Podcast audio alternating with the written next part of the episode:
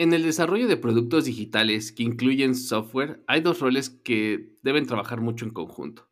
Producto y experiencia de usuario, también conocido como UX. Las personas que trabajamos creando productos sabemos que si no tienes a alguien de producto o alguien de UX, es probable que tu producto no sea tan bueno.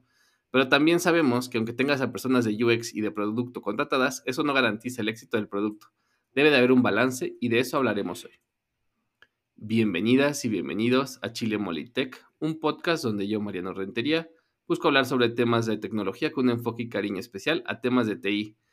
Y pues bueno, en este episodio tenemos una super invitada, la voy a presentar. Eh, se llama Francia, Francia Flores. Y ella ha trabajado en el área de experiencia de usuario y diseño de producto desde hace siete años para startups y corporativos en México, Estados Unidos y Europa, enfocándose en encontrar soluciones a través de la investigación, la tecnología y el diseño. A través de sus estudios en comunicación se dedicó por dos años a escribir artículos de análisis de problemáticas sociales y políticas hasta que descubrió el mundo de la tecnología. Francia vive en Chihuahua y es fiel creyente del trabajo remoto, de la importancia del arte, la estrategia y el estudio del comportamiento humano para tomar decisiones. Actualmente, Francia dirige el área de desarrollo y producto dentro de Bunsen, aunque la mayoría de su tiempo lo dedica a dos proyectos. Teach, una plataforma que facilita la educación remota a través de un salón de clases virtual, y Chila, un motor de inteligencia artificial para facilitar procesos de investigación para el diseño. ¿Cómo estás, Francia? Bienvenida, bienvenida al podcast. Hola, Mariano. Muy bien. Ah, sí, fue una intro bastante larga. Eh, muy bien, ¿tú qué tal? Muy bien, muy bien. Pues, pero bueno, vamos a darle. Eh, voy a empezar introduciendo el tema para ahorita empezar a hablar con Francia. Para, para los que a lo mejor pues escuchan producto, escuchan UX y no saben ni de qué va. Em, como les decía, estos roles son comunes en empresas de desarrollo de productos digitales. Los UX designers, que son los que empezaré primero, representan la visión de la compañía en el diseño de la interfase, basados en el conocimiento de comportamiento de usuario, pero teniendo en cuenta los objetivos del negocio. Un UX designer se enfoca en evaluar la experiencia de usuarios discutiendo de forma positiva posibles soluciones a sus problemas y diseñando el resultado, diseñando con el resultado de esas discusiones con los usuarios. Y los product managers, que va a ser el rol que vamos a, elegir hoy para, para, para genérico para el tema de producto, son maestros en ejecución. Están obsesionados en entregar un producto perfecto con un timing perfecto. Facilitan la cooperación entre personas con distintos skills. Los PMs también se les dice, aunque no son project managers, sino son product managers, insisto, ayudan a traducir problemas y requerimientos en tareas, apoyan el trabajo del UX designer y le dan su importancia. Ambos roles están muy conectados al producto, pero los UX designers se enfocan más en la expresión de la idea, mientras que los product managers se enfocan en optimizar la ejecución de la idea. Eh, tener a grandes personas en ambos roles es llamado el equipo de producto del paraíso. ¿Cómo ves, Francia? ¿Te hace, sentido todo, todo esto que me eché acá de, introducción al tema? Sí, creo que es una muy buena introducción a esos dos roles, aunque mm, a lo mejor para, vamos a hablar un poquito sobre cómo se interseccionan esos dos roles. Y para efectos de eso, sí me gustaría hacer la aclaración de que vamos a hablar de UX, eh, refiriéndonos a ello como diseño de producto, como un enfoque un poquito más, más grande. Em, y ahorita voy a decir el, el, por qué, pero justamente las definiciones que tú das pues hacen muchísimo sentido. Eh, normalmente creo que estos dos roles se suelen entender como isolados en pues en sus propias burbujas. No sé cómo te ha tocado a ti verlos en, los equipos en los que has trabajado, pero en, proyectos en los que yo he estado, normalmente em, están, están separados un rol de otro, muy, muy comúnmente. Entonces tenemos esta idea de que UX o diseño de producto, eh, muchas personas tienen esta noción de que se enfoca en el delivery, ¿no? O sea, el product manager o la persona de producto te da lo que, los requerimientos y entonces tú como UX te dedicas únicamente a hacer las pantallas, ¿no? Sí. tu, entregable comillas para los que no me vieron, ¿no? Porque pues no, no dibujan como tal, pero vulgarmente se le dice, ¿no? Así, eh, vulgarmente se le conoce como hacer wireframes.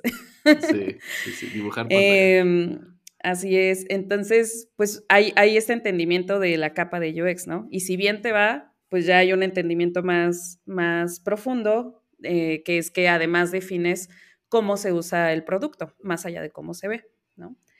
Y del lado de product management o incluso Product Ownership, que son también dos roles que pueden confundirse, a veces hasta intercambiarse. Sí. Solemos pensar o confundir esto con un project manager, justo como tú lo dijiste, enfocado en fechas, enfocado en la ejecución del trabajo, enfocado en el para cuándo, este, quién lo va a hacer em, y cositas así, ¿no? Entonces, desde mi punto de vista, este tipo de visión de los roles, pues se queda muy cortito, porque estos roles son los dos, son altamente estratégicos, tienen que tener una visión mucho más amplia y un pensamiento más amplio, que a veces incluso se puede llegar a considerar abstracto, ¿no? Este, sí. más que solamente ejecutar o enfocarse en la ejecución. No sé si tú tengas como alguna reflexión o experiencia sobre, sobre eso. Sí, yo creo que así como, como lo vas planteando, hace mucho sentido, ¿no? Y, y, es una queja que yo tengo, pero la voy a guardar para más al ratito.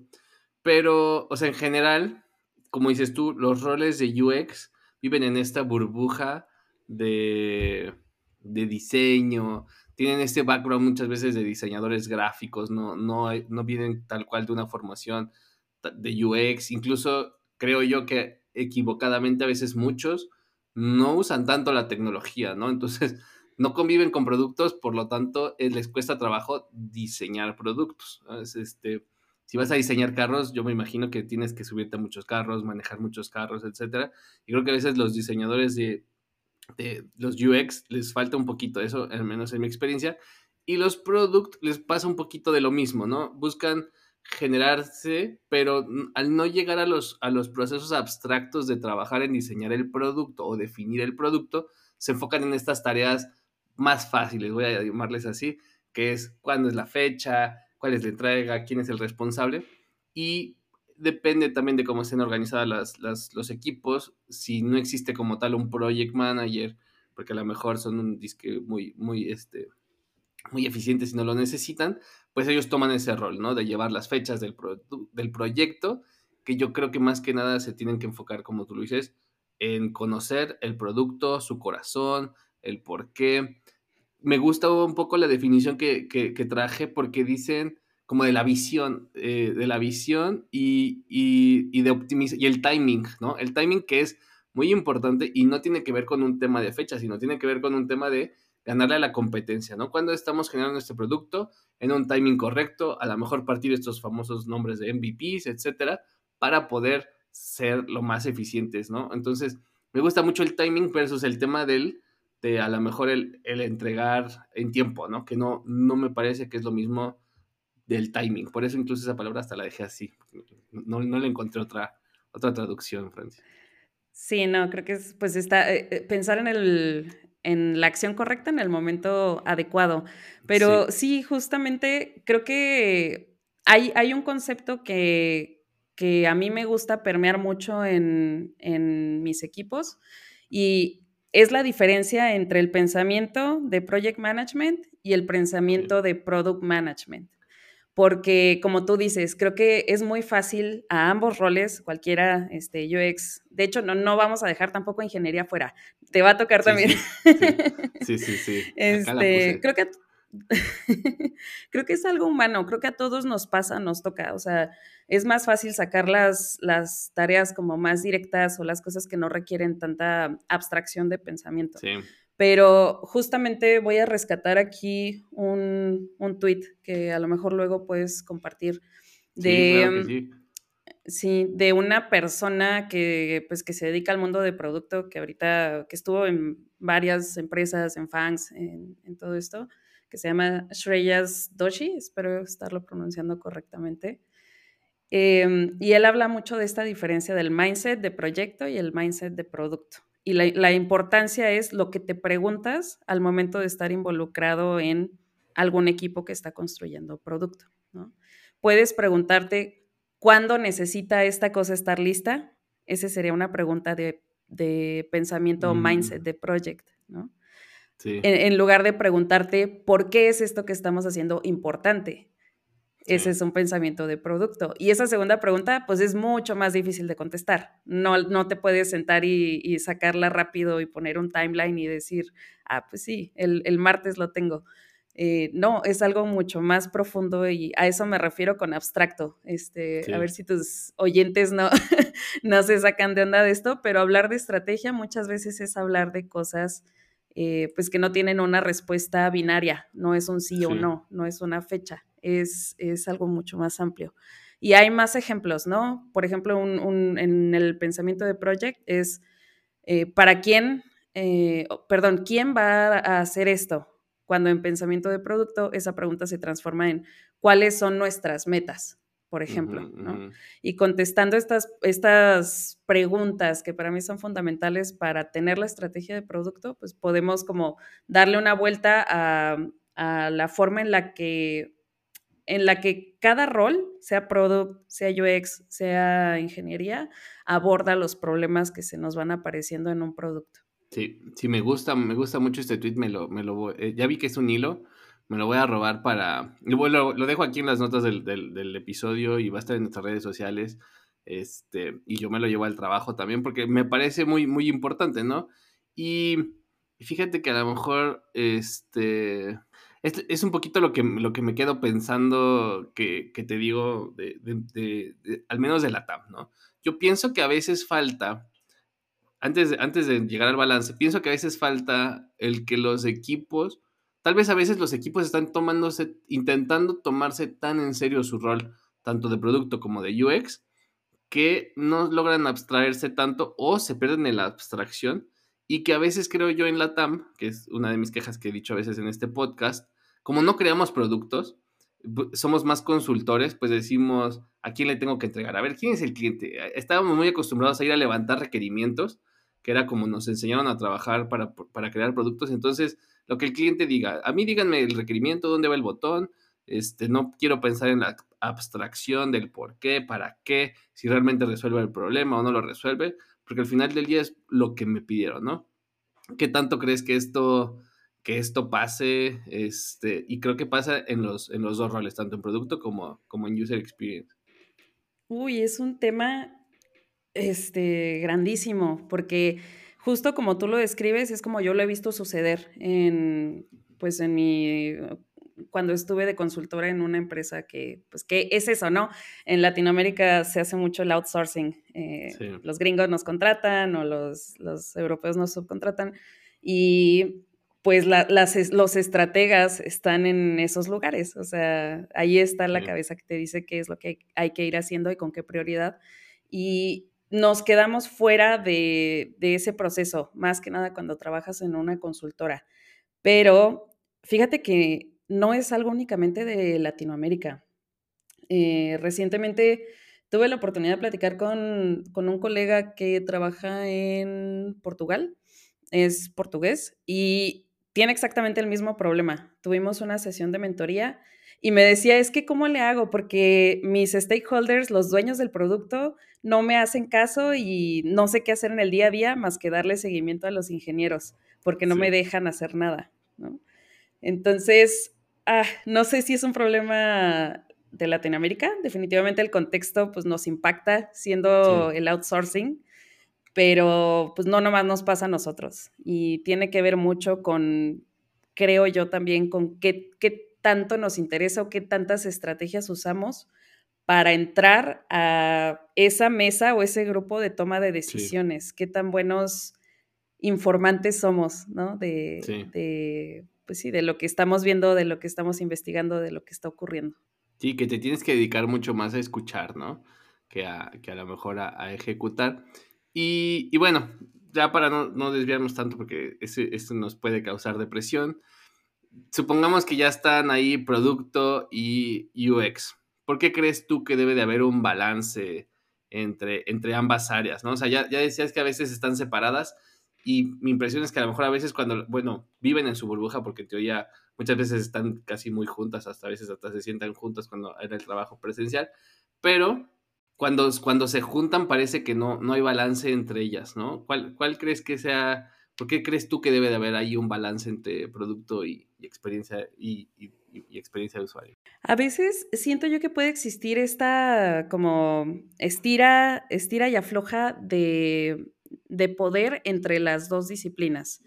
Y a lo mejor aquí me voy a meter un poquito en polémica, pero desde mi punto de vista, ninguna es más importante que otra. De hecho, como yo las veo, son son súper, súper parecidas. Las cosas que hacen son muy, muy, muy similares. Simplemente lo hacen a un diferente nivel, em, a un diferente nivel de profundidad porque una persona de producto está siempre viendo el horizonte y una persona de UX está viendo como, como le dicen en inglés el nitty gritty, o sea, se está metiendo al detalle de las cosas. Pero las actividades que realizan en esencia son las mismas, son actividades estratégicas de investigación y de administración. Entonces, em, creo que el balance que tiene que haber entre ellos es empezar a vernos más como mancuerna Incluso recordaba por ahí una charla que dio una chica que se llama Mariana, eh, que se llama Mariana Valenzuela, que ella se define como Product UX. Este, ella dio una charla para la Interaction Latinoamérica, eh, una mm. conferencia que, que, fue en 2021, que hablaba justamente de pues de cómo las cosas que ya hace una, parte de UX o una persona que se dedica a UX o a diseño de producto, se complementa muy bien con la visión de negocio que puede llegar a tener alguien de, de product management. Entonces, para mí, el que tiene las habilidades para hacer una u otra cosa puede desempeñar ese rol exitosamente cualquiera de los dos, ¿no? Entonces, ese balance, em, ambos lo tienen que tener porque ambos Ambos utilizan un enfoque iterativo, es decir, el product manager siempre está pensando en qué, cómo evolucionar el producto y a veces es a prueba y error, hay varias estrategias para hacerlo. Y el UX designer está pensando en funcionalidades, qué problema quiero resolver con, con esto y también utiliza un enfoque iterativo. Entonces, aunque hay diferentes metodologías para cada uno, al final se parecen muchísimo. Voy a mencionar dos nada más para hacer este, corta si me, me permite, si el tiempo nos da. Dale, dale. Hay una metodología que, por ejemplo, se llama circles, como círculos en, en, inglés, que se usa mucho en, en gestión de producto. La C eh, significa comprender la situación, comprender el qué, el por qué, el quién, el cómo. La I significa identificar a tu persona o user persona, como le queramos decir, a tus clientes. Eh, la R significa reportar las necesidades del cliente. Eh, en esta metodología utiliza un formato que seguramente tus oyentes ya conocen, el, típico formato de historia de usuario. Como usuario, quiero, bla, bla, bla, para poder lograr X, ¿no? Listo. La, la C significa eh, priorizar, básicamente. La L significa listar soluciones. La E significa evaluar los trade-offs, lo que pierdes, lo que ganas. Y la S finalmente significa eh, como resumir la recomendación que vas a hacer, ¿no? Y este proceso a las personas de diseño que nos están escuchando, pues les va a sonar exactamente a lo que significa hacer design thinking, a lo que significa hacer cualquier metodología doble diamante. Em, es mm. exactamente lo mismo, simplemente lo hacemos a niveles diferentes. Entonces, pues no sé cómo te suene a ti esto, Mariano. Yo, yo que lo he visto desde ambas caras, digamos, del diamante, prácticamente es lo mismo. Hacer un discovery de producto y hacer un discovery a nivel funcionalidad es lo mismo. No la conocía, primero que nada. Eh, y está padre, ¿no? O sea, yo creo que es un framework, ¿no? Vamos a usar esta palabra framework, pero más que como, como, como debería ser la descripción de framework, ¿no? Es poner un marco en donde dices, bueno, tenemos que entender la situación, ya cuál es la situación. Tenemos que identificar el cliente, hay que definir cómo se identifica, reportar las necesidades, porque creo yo que sí es muy importante que se trabaje en todo esto para cuando quieres explicar la necesidad de un producto, seas más capaz de, de puedas, puedas demostrar que traes todo el contexto en ese momento, ¿no? Porque si no es, eh, como usuario quiero loguearme. Pues, pero ¿para, ¿para qué, no? Digo, a lo mejor ese es la peor, el peor ejemplo de historia de usuario que quise usar, pero eh, ya con, con, más, este, con más contexto de las necesidades, evaluar cuáles fueron los trade-offs de esta forma, de la otra, porque muchas veces todas estas cosas te, genera este marco, vamos a decir, de pensamiento o de abstracción, que yo veo que a veces les cuesta mucho de trabajo a las personas de producto, principalmente también porque a veces vienen de un background, ellas, más técnico, ¿no? Entonces vienen de un background técnico en donde las cosas estudiaron muchas veces una carrera con ingeniería, eh, etcétera, y les cuesta trabajo esa abstracción de, vamos a decir, de echar el choro, ¿no? Le ven como el choro, pero pues tiene una estructura, ¿no? Y, cada, y esta estructura, si lo haces bien, seguro que te da los, los, los fundamentos muy importantes para generar un buen producto. Sí, de hecho, ahorita mencionabas, por ejemplo, el levantamiento de requerimientos, ¿no? que es una materia que, que, pues, que suelen llevar los ingenieros en la universidad. Yo estoy así 100% en contra de esa materia o de esa forma de levantar requerimientos, porque se queda muy corta desde mi punto de vista. Bueno, bueno, a mí sí me falta el, choro, pues, porque eh, ahí te voy un ejemplo. O sea, esta, esta historia de usuario que me dijiste, ¿no? Como un usuario me quiero loguear para poder usar la plataforma X, ¿no? Em, ¿Qué significa loguearte? O sea, necesitas, por ejemplo, single, single sign-on o incluso una pregunta que me ha pasado, Mariano, no te estoy cuenteando. ¿Necesita alguien loguearse para usar tu producto? O sea, ¿de verdad necesita loguearse? ¿Estás manejando información realmente privada? ¿Estás guardando tarjetas de crédito? Y desde preguntarte eso, em, y esto es algo que una persona de UX normalmente haría cuando le pasan un requerimiento, o debería hacer, este, cuando le pasan un requerimiento es preguntar, ok, va, quieres un login, pero ¿por qué? O sea, explícame más de eso. Y entonces la persona de producto debería tener todo este background del que, del que hablamos ahorita en la metodología, eh, de saber contestar por qué. ¿Quién es mi usuario? ¿Qué tal si mi usuario son personas de 60 años para arriba? ¿Se van a acordar de la contraseña? O sea, ¿tiene sentido? O mejor les pongo que se loguen con el Face ID, este, para que nada más volteen a ver el teléfono y lo usen. Entonces, como todas estas, em, ¿cómo les decimos? Constraints o cualidades que existen alrededor de una idea, de un producto, tiene que informarse, si te fijas, por ambos lados. Y aquí me gustaría poner una mm, analogía que, que empezamos a desarrollar en, en, mi equipo, dentro de Bunsan, porque justamente, por ejemplo, mi, mi, equipo, yo lo bauticé y se llama, es el área de producto y diseño. Este, no, no, no le pusimos ni UX ni, ni Product Management, ni, ni lo separamos, ¿no? Y estamos haciendo como nuestra propia metodología, ya, ya sabes, ahí fumándonos un churro todos los martes, a ver cómo podemos hacer que, Lo que, nos funciona, disciplinas se... Lo que le funciona a cada quien, aquí no se juzga. Pero a ver cómo podemos em, embonar estas dos disciplinas. Entonces, tus oyentes probablemente no van a poder ver una imagencita que tengo aquí, pero la dibujamos así de rápido Ah, va, la pones en un, en un tweet. La dibujamos así de rápido en, nuestro, en nuestra área de trabajo para poder entender cuál es la, criticidad de ambos roles, ¿no? Entonces vamos a pintar esta imagen en, sus cabezas. Vamos a pintar la imagen de que Mariano y yo estamos trabajando en un equipo y somos piratas, ¿no? Y como piratas tenemos una meta. La meta es encontrar tesoros. Pero, ¿qué tenemos que hacer? O sea, ¿cómo dividimos estas actividades entre Mariano y yo?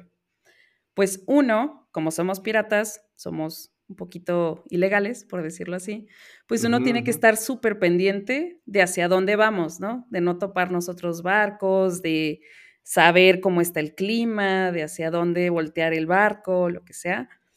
Y el otro, pues tiene que estar buscando los tesoros y ese tesoro puede estar pues en el fondo del mar. Eh, o puede estar en, otro lugar, pero vamos a decir que está en el fondo del mar. Entonces, si Mariano, digamos, es la persona que está vigilando la superficie del mar, él tiene que tener una visión más amplia de lo que está sucediendo y él me tiene que informar qué tan seguro es que yo baje y dónde él detecta más o menos que está el tesoro. Y yo, como la persona, digamos que soy la persona de diseño, de, de UX, yo me meto al fondo del mar y analizo exactamente lo que hay debajo, lo que Mariano no puede ver. Y entonces le traigo el tesoro, le traigo la información o le traigo lo que necesitemos. Este, y así trabajamos en conjunto cumpliendo la meta que al final es encontrar tesoros, ¿no? No sé si esta analogía da a entender un poquito cómo alguien de producto hace lo mismo, hace su discovery, hace su investigación, hace su mapeo a un nivel más de mm, una visión de, de alto rango, este, pero no se mete al detalle y cuando detecta algo, entonces ya la otra persona se mete al detalle y le da toda la información que necesita saber y se asegura de hacer un trabajo excelente. Entonces es una colaboración entre ambos roles que hacen lo mismo a diferente nivel, uno por arriba del mar y otro por abajo del mar. Sí, me, me, gusta, me gusta la analogía. Ya vi que hasta lo pones ahí hacia el horizonte a la persona de producto. Eh, y me quedo pensando en que creo que está padre, digo, pensando, pensando en la analogía de que alguien se queda en el barco y el otro está, está buceando. El, el producto, producto le trae el problema, ¿no? O sea, creo que ese es, ese es el reto principal de producto, traer un problema bien documentado de por qué es un problema, bueno, bien, bien estructurado, no vamos a decir documentado, pero bien estructurado con el marco que quieran elegir, y diseño debe de enfocarse en el cómo resolver el problema, ¿no? Entonces el producto le dice, aquí en teoría está, está el tesoro, aquí abajo está el problema, pues ahora le échate un clavado y, y resuélvelo, yo aquí me quedo cuidando, este, te paso las cosas que necesites, a lo mejor si necesitas un poquito otra lámpara, no sé, para, para que puedas este, tener más claridad a lo mejor sobre el problema, yo voy, averiguo y tú, tú síguete metiendo en esto, ¿no? Y sí, o incluso la persona Ay, perdóname, Mariano. Incluso, incluso la persona que, que, está abajo le puede decir al de arriba, oye, ¿sabes qué? Muévete 20 metros más adelante porque aquí no es, o sea, esta tirada no es, ¿no? Y también esa línea de comunicación que, que para mí no es una jerarquía, sino un, como un canal este, que va hacia ambos lados, ¿no? Sí, creo que tiene, e, ese es otro punto muy importante, ¿no? Creo que jerárquicamente hablando, son, son pares, ¿no? Son pares eh, porque los dos están trabajando en el desarrollo del producto. Y algo que estaba yo, eh, estaba buscando un artículo para, para, buscar trabajar en este, en este podcast y, y una situación que a lo mejor me gustó, ¿no? Digo, me pude también yo relacionar y la voy a platicar aquí. Pero eh, esta, esta, esta anécdota que cuentan en este, en este artículo slash blog post dice, un diseñador UX senior se encontraba en una batalla constante con el director de producto. No podían ponerse de acuerdo en nada. ¿Por qué? Porque ambos estaban temerosos de perder su autoridad en la organización. Ambos querían estar a cargo del desarrollo del producto. Ambos querían entregar un producto impresionante. Y ambos pensaban que la otra persona no entendía su rol. El director de producto pensaba que el diseñador simplemente debía de dibujar la interfaz basada en los wireframes y el diseñador pensaba que el director debía enfocarse en el roadmap y Exceles y no meterse con el desarrollo del producto. Este, ¿cómo, cómo ves esta, esta historia? A mí, a mí sí me gustó especialmente el tema del roadmap, de las Exceles, así de, pues tú enfócate ahí en, en las entregas y yo, yo me enfoco por completo en, en, el producto, ¿no? O sea, este, tú, tú de aquí para allá y yo de aquí para acá, ¿no? Así atrás de la raya que estamos trabajando.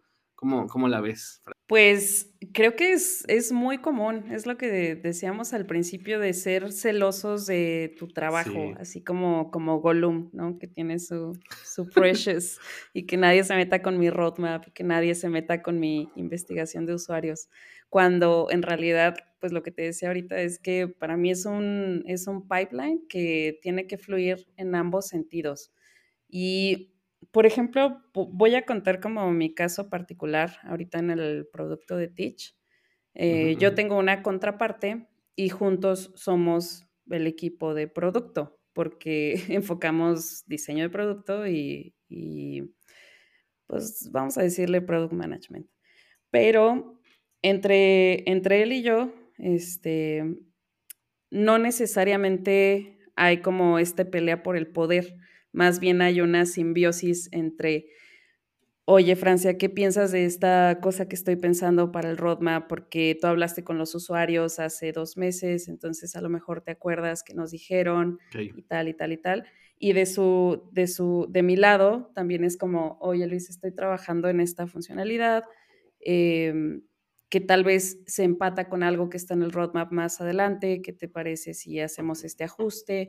Entonces se vuelve, yo creo yo, creo yo que manejar las cosas con, con esa apertura, esa comunicación y dejando de ser celosos del trabajo, eh, podemos lograr pues una simbiosis bien bonita que al final le beneficia más al producto y quitamos estas barreras. Te digo, para mí los em, títulos o jerarquías no son lo importante, sino cómo usamos nuestras habilidades juntos para que para llevar esto a un buen puerto. Y para mí, pues el pilar, digo, habiendo estudiado comunicación, para mí el pilar es la comunicación. O sea, cómo nos comunicamos tú y yo para que esto jale. Sí, creo que a mí creo que lo que a veces pasa en estos roles es de que alguien va y es, muy común a veces que lo más lo que querramos hacer o lo más fácil es volverlo a hacer todo, ¿no? Y entonces, este, a veces llega eh, UX Design y dice, ¿sabes qué? Acabo de traer, acabo de terminar el libro de Design Thinking y lo estamos haciendo todo mal, ¿no? Tenemos que seguirlo al pie de la letra, ¿no? En lugar de como, como tú decías, estamos generando nuestra metodología, nuestra estructura de trabajo con las personas que tenemos, con las herramientas que tenemos, con, con lo que tenemos y entonces, pues a veces diseño quiere a fuerzas como, como llenar su, este, UX quiere, quiere llevar su proceso, ¿no? Y a veces producto trae como lo opuesto, ¿no? Dice, no, pues nosotros estamos completamente casados con Agile, así que las cosas se tienen que hacer así porque esta es la mejor forma de desarrollar y muchas de aunque son complementarias, no las logran unir, ¿no? Y entonces cada quien se empieza a ir como para su propio lado, pensando que el producto no sale bien porque no se hacen las cosas completamente como uno quiere o como la otra persona quiere, y sí genera mucha mucha, muchas discusiones, ¿no? O sea, yo creo que a veces este, sí, sí la frustración empieza a crecer porque cada uno cree que, pues que se sienten incomprendidos, ¿no? Creo que, como dices tú, la, la comunicación es muy, muy importante para poder comprender lo de las otras personas y poder trabajar en esos, pues en esos trade-offs que a veces, pues en favor del producto, también se tienen que, tomar, ¿no? Sí, creo que es una cosa de dejar el ego a un lado por un ratito por el bien de otra cosa, que es pues el producto en, en este caso y lo que, lo que se quiere lograr con el producto, más allá del producto en sí, ¿no? Y, por ejemplo, ahí hay otro, otro ejemplo que tengo súper, súper reciente de, de unos chicos de mi equipo que están trabajando con un cliente de Estados Unidos precisamente. Y el, también creo que es una situación muy común esta que voy a describir, en donde mm, lo que mencionabas al inicio, el product manager está del lado del cliente y entonces como consultores de este lado en Latinoamérica estamos ejecutando. Sí. Eh, ok, ese es el caso, digamos, ahorita de uno de los clientes que, que traemos, pero... Eh, otra vez, eh, a nosotros, a nosotros nos gusta mucho hacer la parte estratégica y es, y es parte como de la, como yo te puedo garantizar que en efecto voy a reducir el riesgo de implementación, ¿no? Entonces, al inicio de esta relación de trabajo, hace ya tres, cuatro meses, había, de verdad, había una resistencia impresionante de la product manager de aquel lado de soltar un poquito el control. Era como eh, mi equipo era como, ok, nosotros como en la parte estratégica de UX recomendamos hacer un mes de investigación, de discovery, mm. hablar con tus usuarios, tal, para descubrir qué es lo mejor que podemos hacer por tu plataforma. Y del lado de la product manager era como, pero ¿por qué quieres hablar con mis usuarios? No, esos son míos. Lo que yo te, lo que yo te diga es, es, la verdad. Sí, yo, yo te lo traduzco, no, no, no, ¿por qué quieres hablar con ellos? Y esa relación, ahorita estoy súper orgullosa de, mi equipo porque logramos darle la vuelta al 100%, pero todo fue a través de, dar votos de confianza y a veces de tomarnos las cosas como mordidas chiquitas, en lugar de querer comerte toda la galleta, eh, dar una mordida chiquita y entonces te ganas un poquito de confianza. Entonces, ajustamos nuestra estrategia alrededor de las necesidades de, esta persona.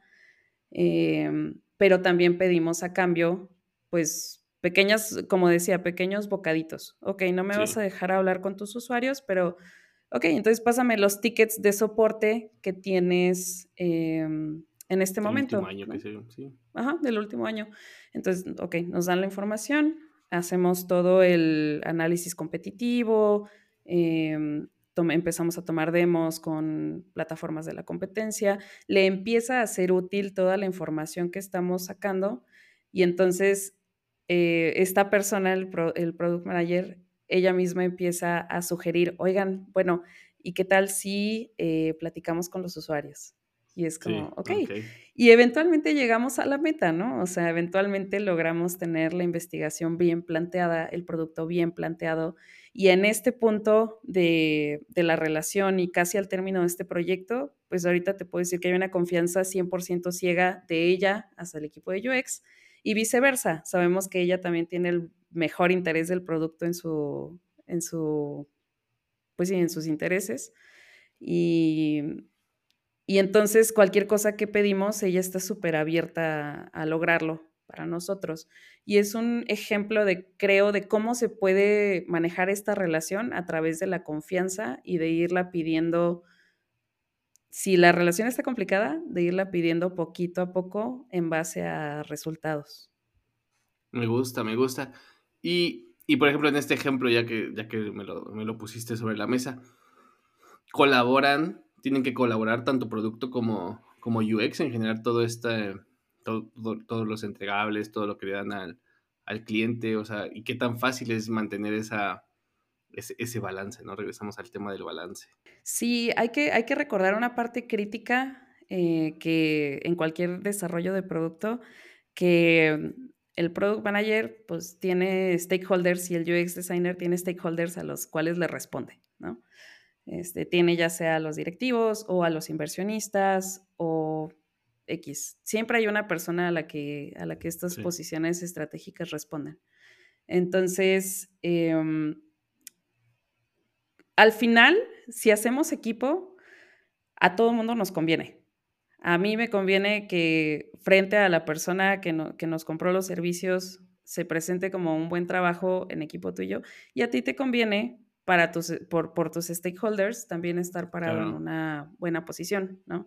Entonces, em, pues sí, creo que, creo que por ahí va la cosa, que juntos trabajamos mejor y logramos mejores metas. Pero creo que no te contesté tu pregunta. ¿Cuál era la pregunta? No, que sí, que sí, te tocó lidiar con el balance en este proceso de, de, de este, de este proyecto, ¿no? Lo, quería, lo que quería hacer UX versus lo que quería hacer producto, o los enfoques o, ya tienen como un, marco de trabajo muy claro? Claro, fíjate que ahí... Había que abstraerlo. Había que abstraerlo porque era algo bien interesante. Este, el request que tuvimos es eh, nuestro dashboard no le sirve a nuestros usuarios, lo mm. sabemos porque, porque no, por, el feedback que tenemos constantemente. Ajá, o sea, ya nos lo dicen, ya para que el usuario vaya, te toque la puerta y te diga, oye, tu producto está bien feo, pues ya tenemos un tema, ¿no? Entonces, pues ya había como las alertas rojas y el request específico de este cliente fue, oye, eh, ayúdanos a diseñar un dashboard que sí le sirva a la gente. ¿Qué tiene que tener ese dashboard? No sé. O sea, ese fue el request. Entonces, es un proceso de, bueno, la, la receta, así como si fuéramos médicos, ¿no? La receta que le prescribimos, pues fue, necesitas un proceso de discovery para saber, pues, qué sí le sirve a tu gente. Si no, eh, si te diseño así con lo que tú me vas a decir, pues no te aseguro que tengas un buen resultado tampoco, porque al final eso es lo que hicieron antes, ¿no? Entonces, ahí el request estuvo bien interesante, te digo, porque sí era desde descubrir el problema. O sea, ok, en este proceso de investigación voy a tratar de descubrir qué es lo que no le gusta a tus usuarios de tu dashboard, qué es lo que quisieran ver que no están viendo, cómo abordan su día a día eh, y qué información no les estamos dando o les estamos dando mal procesada, porque una cosa es dar datos, es un dashboard con muchos gráficos, entonces una cosa es dar un gráfico y otra cosa es dar un gráfico interpretado. Entonces, eh, te digo, ahí como, como por un lado había carta abierta de los stakeholders, pero por otro, pues al PM le miden el, le miden su performance en base a qué tan qué tan satisfechos están los usuarios. Entonces, pues claro, soltar ese, ese control a un equipo nuevo que no conoce tu producto, que además no conoce tu giro, porque en UX pues siempre nos pasa eso, ¿no? Entramos a proyectos en donde, puta, o sea, perdón, no tienes ni idea de, de, a lo que te vas a meter. Eh, pues sí, da miedo, ¿no? Entonces por eso digo que el mejor consejo es tomarse la confianza bocado a bocado, involucrar a la gente necesaria en el paso ideal y pues tener paciencia, paciencia para empezar a construir esa relación. Excelente. Oye, y hemos platicado mucho del tema de producto, de UX, eh, y a veces me quedo pensando si no es algo que muy pocas empresas y muy pocos equipos tienen, ¿no? Que si esto es algo a lo mejor más de empresas de cierto tamaño, equipos de cierto tamaño, pero en empresas chiquitas a veces te toca que una misma persona puede jugar los dos roles, ¿no? O sea, creo que dependiendo a lo mejor de la madurez y, y, del, vamos a decir, incluso del tiempo que tengas para poder hacer las cosas, pues puedes hacer este, desde wireframes muy feos hasta mockups así de eh, pixel por pixel, ¿no? Eh, es común, es común esto de que a veces las, las personas jueguen ambos roles, ¿lo has vivido tú? ¿Lo has visto? Sí, sí lo he visto muchas veces, más que nada en, en startups. Por lo general en corporativos eh, hay incluso tres, cuatro project managers al mismo tiempo que, perdón, product managers al mismo tiempo que tienen a sus, a sus tres, cuatro equipos de UX em, y es una forma de trabajar. Pero por lo general en, en, startups que están iniciando, sí me ha tocado ver que o el founder, por ejemplo, toma el rol de product manager o a mí me ha tocado como UX también tomar ese rol. Por ejemplo, em, en, en Teach, en el mismo proyecto en el que sigo trabajando, ya está a un nivel de madurez mucho más grande, donde nos podemos permitir ambos roles, pero al principio, pues la persona que diseñaba la interfaz es la misma persona que planteaba un roadmap este, directamente con, pues, con los founders y pues se da muchísimo.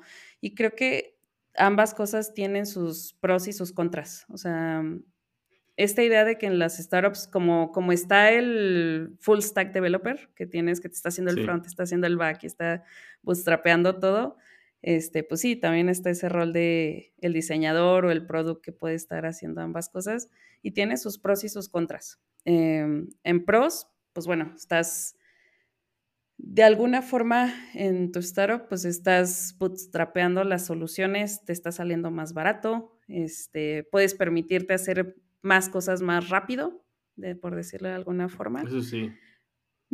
Pero pues claro que tiene sus contras, ¿no? Que en, donde realmente no tienes a alguien concentrado al 100% en la visión de producto y otra persona concentrada al 100% en que tu producto esté fácil de usar, amigable, usable, etc. Y, a veces me quedo pensando, si esas mismas personas, y yo, yo me voy a incluir en una de esas personas, para que no digan, son las que les cuesta más trabajo ceder el control, ¿no? O sea, que dicen, pues yo lo hacía todo antes, ahora que ya se partió esto, pues eh, tú no sabes, ¿no? O sea, y entonces le cuesta a lo mejor más trabajo este, ceder el control del, del producto cuando alguien hacía el rol de, de, dos o de tres o de tres personas, ¿no? Conforme van sí, pues sí, como lo decía ahorita, por ejemplo, si tienes un full stack y de repente vienen y te dan un back y te dicen que tú te quedas nomás con el front, pues me imagino que cuesta trabajo soltar ahí. Y también, y también a viceversa, ¿eh? A, veces en corporativos me ha tocado toparme con diseñadores que dicen, uy, no, o sea, yo ex estrategia, yo eso no lo toco. O sea, no, esa no es mi chamba, ¿no? y pues se vale, ajá, se vale, pero pues, no sé, siento que, que hay que saber un poco de todo. Es correcto. Oye, y como producto o UX, que incluso me, quedo pensando en esta, en esta anécdota que contaste de tomarse un mes de, de discovery y experiencias.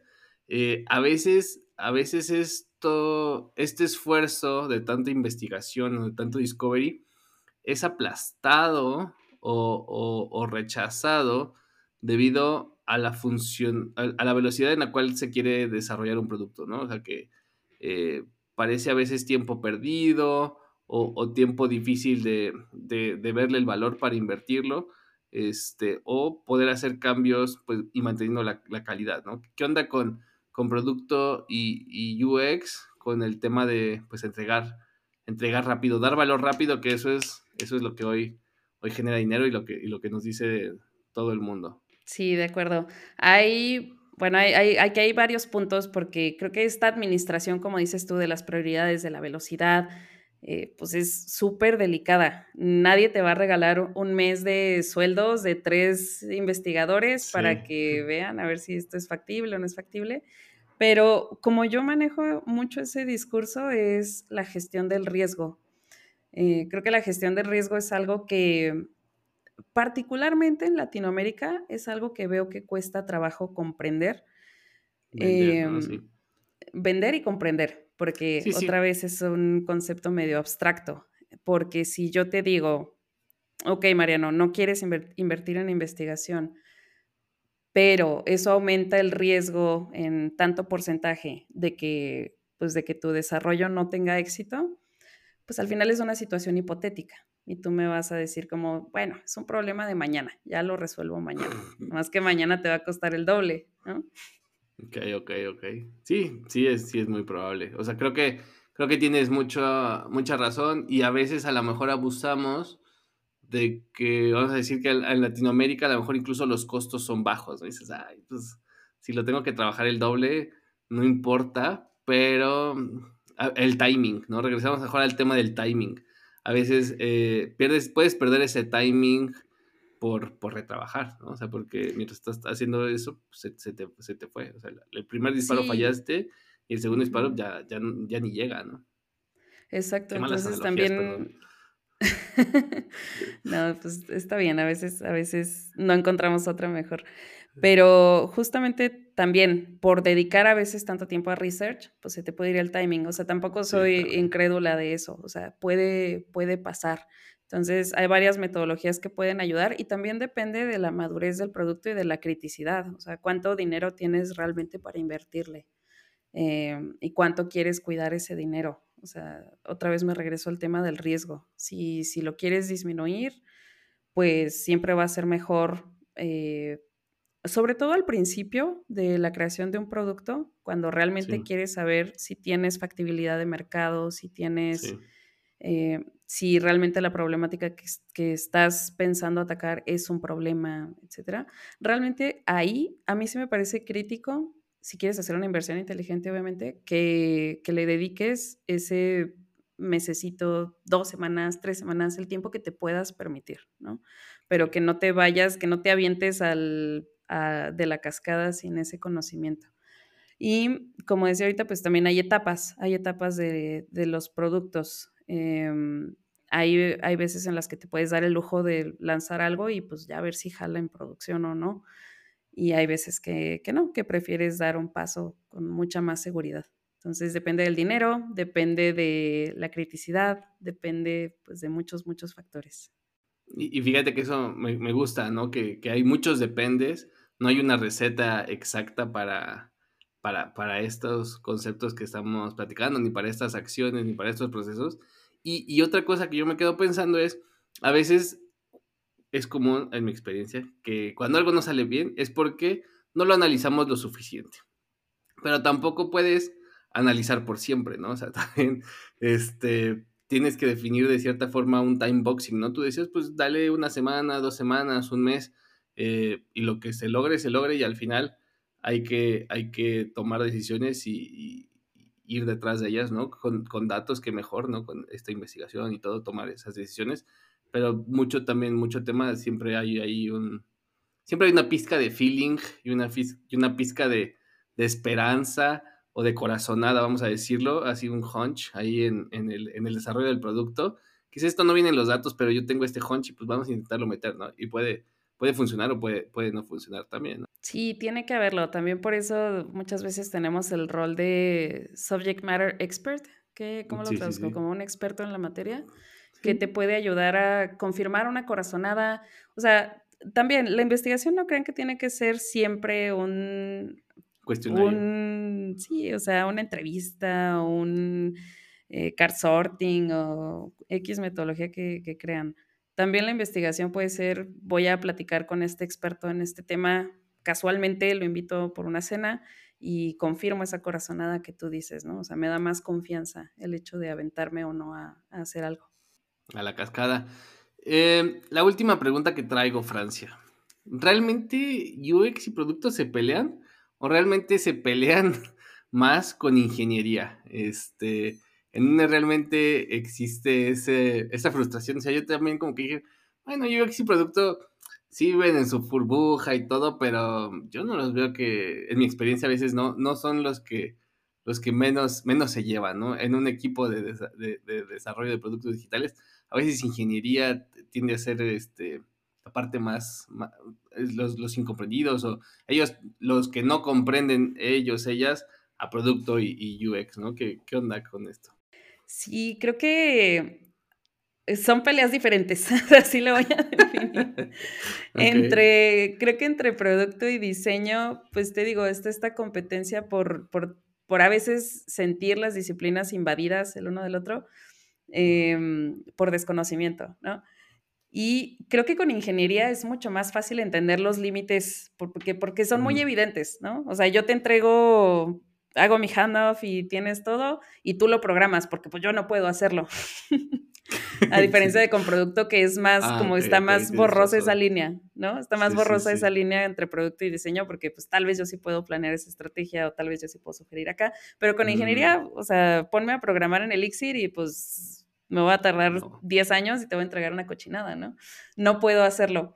Em, y con ingeniería, más que peleas, yo creo que, que sufre del mismo mal que las otras dos disciplinas que, es como tratamos de, no tratamos más bien de aprender lo suficiente de los otros roles como para entender en dónde está su complejidad.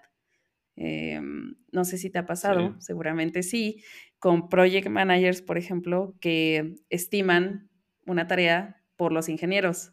Y entonces llega ingeniería y, le dicen, no, pues tienes que, tienes que hacer esta tarea en tres días. Ingeniería dice, ah, chinga, ¿por qué?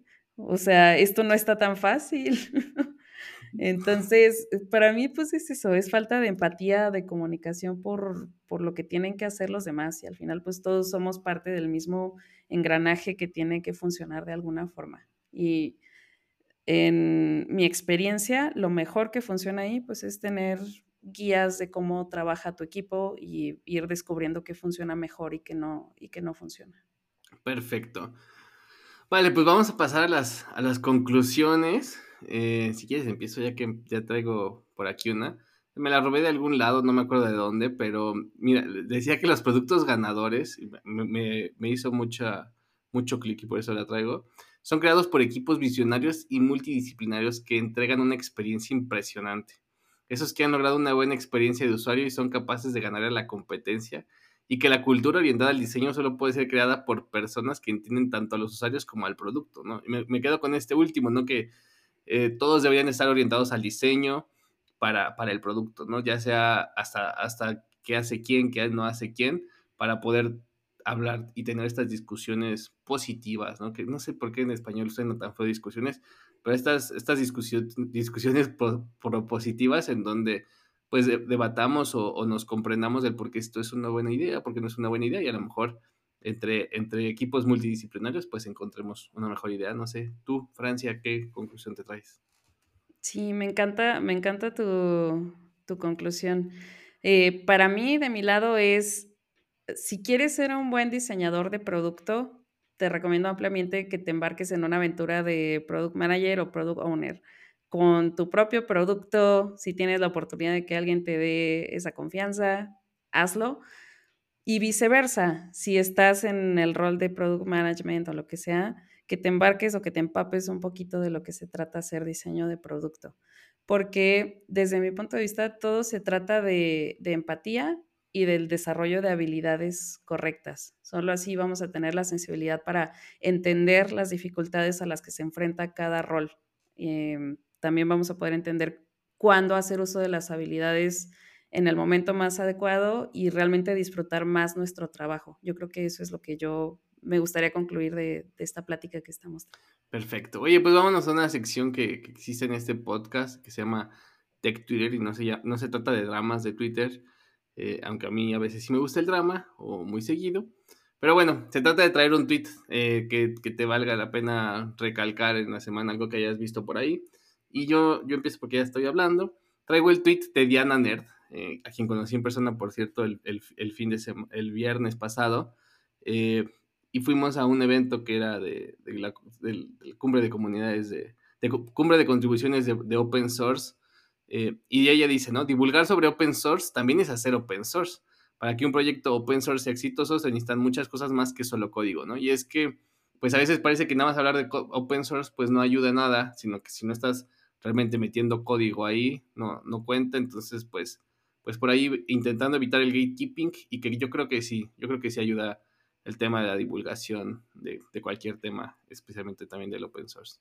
¿Y tú, Francia? Ok, de acuerdo contigo y con Diana en esa, en esa percepción. De mi lado, yo sí me traje un poquito de drama. Me hubieras avisado Está, está que no era de drama. ese drama, ¿eh? Bueno, de mi lado yo me traje un tuit de Ryan Bateman, em, que, bueno, pues está en el área de desarrollo de software y tiene mucha razón. Es un tuit que trae dos capturas de pantalla, eh, bueno, del drama de, ya todos lo conocen, de Elon Musk comprando Twitter y tratando de administrarlo en tiempo real públicamente a través de tweets, tomando decisiones a través de tweets. Y el tweet dice, básicamente en, en español, si lo traduzco, ver a Elon Musk tratando de aprender product management en tiempo real va a ser o la mejor o la peor cosa que le puede pasar al campo de product management. Y cu- cualquiera de las dos cosas que pase, vamos a ver estos tweets que están en la captura en muchas conferencias en el futuro que se van a tratar de cómo sí hacerlo o cómo no hacerlo. Yo me inclino por el cómo no hacerlo. Sí, sí, sí lo vi. No, e- es, es un tweet muy interesante y, y creo, creo, yo personalmente creo, creo que si yo fuera Elon Musk, o si yo fuera alguien que, no, no si yo fuera Elon Musk, si yo fuera alguien que adquiriera Twitter con mis 44 billones de dólares, pues a lo mejor sí quisiera ver resultados inmediatos, ¿no? Creo que las formas no son las correctas. A lo mejor sí puedes aprovechar esta figura y este gran nivel de seguidores que tiene Elon Musk como para a lo mejor ir, ir sondeando el, el terreno, ¿no? ¿Qué opinan de 20 dólares la suscripción? ¿Qué es el mejor 8, no? Eh, ¿Traemos de regreso a Vine? ¿Sí o no? Creo yo que son, vamos a decir, data points importantes a considerar en el desarrollo de un producto, pero que decir, ah, eh, esta encuesta de Twitter dijo que sí, pues a ejecutarlo, ¿no? No, no creo que no es la forma, pero a lo mejor sí, sí, sí estaba, sí está, está bastante padre ver en tiempo real Está cómo padre. con producto, con ingeniería, cómo se está echando a todos. Cómo encima, se ¿no? apagan los microservicios, ¿no? Pues está bien padre. Sí, la verdad está padre desde afuera, ¿no? O sea, uno está con palomitas y está, está realmente interesante. Porque a la, a- a la vez, medio, medio te da esa. esa es- ese. eh, pues, Híjole, puro spanglish aquí. Ese glimpse, ¿no? Ese como si abrieras la cortina y te deja ver tantito qué es lo que estaba pasando atrás o qué es lo que hay detrás de una empresa del, del tamaño de Twitter, tanto en temas de ingeniería como de producto, como de diseño este, e incluso con algunos no. Entonces, digo, las formas no son las mejores, pero sí nos dejó ahí eh, echarle un ojo a, lo que estaba pasando ahí y se agradece un poquito, ¿no? Pobres de los que estaban ahí atrás, pero ni modo. Sí. Pero bueno, pues muchísimas gracias a todos. Gracias a ti, Francia, por haberte animado a participar en, en este episodio del, del podcast. No sé si quisieras agregar algo más antes de irnos, si nos puedes decir cómo saber de ti, tus redes sociales, algo que gustes promover. Eh, pues creo que mi Twitter, me pueden encontrar en Twitter como Francia con Z, eh, porque así se escribe mi, mi nombre. Muchos le dicen Francia Cons, pero es Francia con Z. Ah, Y pues también me pueden seguir en mi proyecto de arte en Instagram que se llama Your Favorite, Favorite Frame con dos guiones bajos, en donde hago pinturas de animes que me gustan. Ok, ok. Y los links están aquí también en la descripción del, del programa para que los busquen. Y pues nada, repetirte muchísimas gracias y a todos, pues invitarlos a que sigan el programa, sigan el podcast en sus redes sociales, en Twitter e Instagram nos encuentran como Chile Mole y Tech. Inscríbanse al newsletter para que se enteren cada que sale nuevos episodios. Yo los invito a que me sigan igual en mis redes sociales. Me encuentran en Twitter como Mariano Rentería. En YouTube también tengo un canal que se llama como yo, Mariano Rentería. Y pues no olviden que si les gusta el podcast, recomiéndenlo a sus amigos y si no, recomiéndenlo a sus trolls más cercanos.